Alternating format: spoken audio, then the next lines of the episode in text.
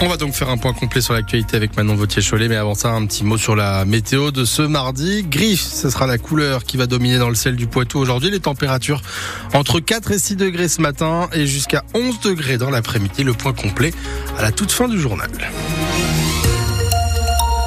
Et on commence ce journal avec un accident de la route mortel hier dans la Vienne. Oui, ça s'est passé en fin d'après-midi à Lusignan. Le bilan est terrible hein, puisque deux personnes sont mortes, dont un enfant. Quatre autres sont blessés.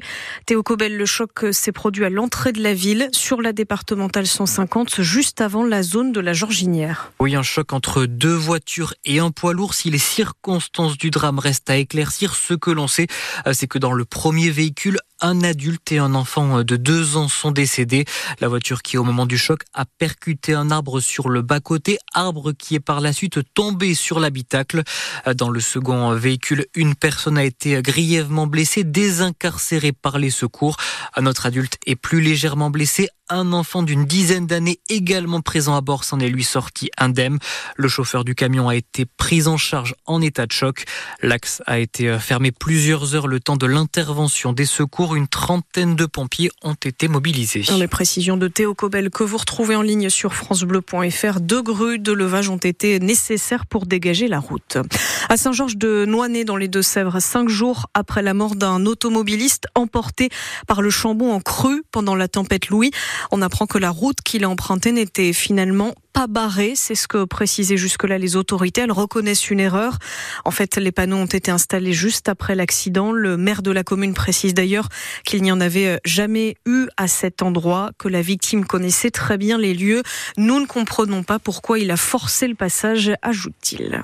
Sur francebleu.fr, on vous parle ce matin de ce faux prêtre passé par la Vienne. Une enquête est ouverte pour tentative d'escroquerie. Au mois de janvier, deux hommes venus de Belgique sont passés par le département. L'un d'entre eux, donc, ce prétendant prêtre. L'autre qui l'accompagnait ne disait pas un mot. Des moines de Ligugé ne se sont pas fait avoir très longtemps, mais les deux mises en cause se sont volatilisés. Ils sont toujours recherchés. Le groupe Casino évite la liquidation judiciaire. Le tribunal de commerce de Paris a validé euh, son plan de sauvegarde actant la reprise des milliardaires Kretinsky, de la Chardière et d'un fonds d'investissement britannique.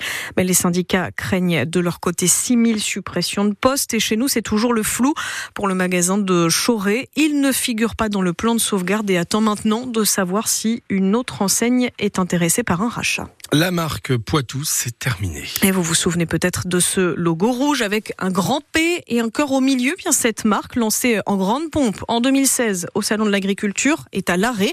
Elle voulait promouvoir à la fois les produits de la Vienne et des Deux-Sèvres, avec d'ailleurs un stand commun au salon. Mais en fait, ça n'a pas vraiment fonctionné. Un raté qui n'étonne pas François Guillon, patron des bières de Montmorillon. Il a fait partie des premiers adhérents. Bah, on ne peut en effet que déplorer cela. Euh, L'idée était belle, mais euh, elle ne parlait à personne. Est-ce que le mot Poitou parle aux gens? Et j'entends par là euh, pas que aux gens qui vivent euh, en Poitou. Je ne sais pas. C'est vrai que très vite on a senti que ça n'allait pas le faire, puisque déjà l'engagement de part et d'autre n'était pas tout à fait le même. La Vienne était assez moteur sur le sujet là où les Deux-Sèvres, finalement, pas très attachés à cette marque, même à ce nom Poitou, qui ne représentait pas grand-chose visiblement pour eux.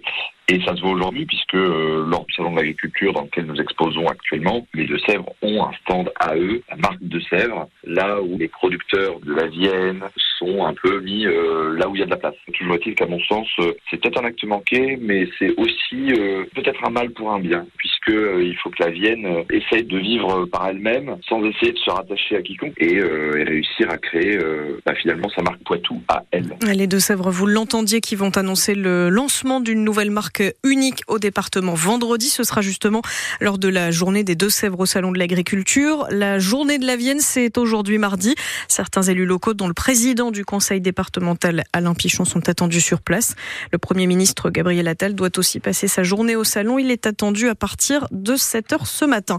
Et puis lui, en plein Salon de l'Agriculture, va ce soir rendre hommage à toutes les agricultrices. Dans Les Femmes de la Terre, nouveau film diffusé sur France 2, le poids de vin, Édouard Bergeon revient cette fois sur la place des femmes dans l'agriculture du pays, comme sa mère, elles qui ont souvent été invisibilisées. J'ai déjà raconté mon père dans mon film Au nom de la Terre, dans un documentaire Les fils de la Terre, et il était bien normal de, tourner la caméra et de raconter ma mère, mes grands-mères, mes arrière-grand-mères agricultrices. Trop longtemps, elles ont été invisibles Et il a fallu plus de 50 ans, 70 ans même, pour qu'elles acquièrent un statut euh, à l'égal euh, des agriculteurs pour s'installer, en fait.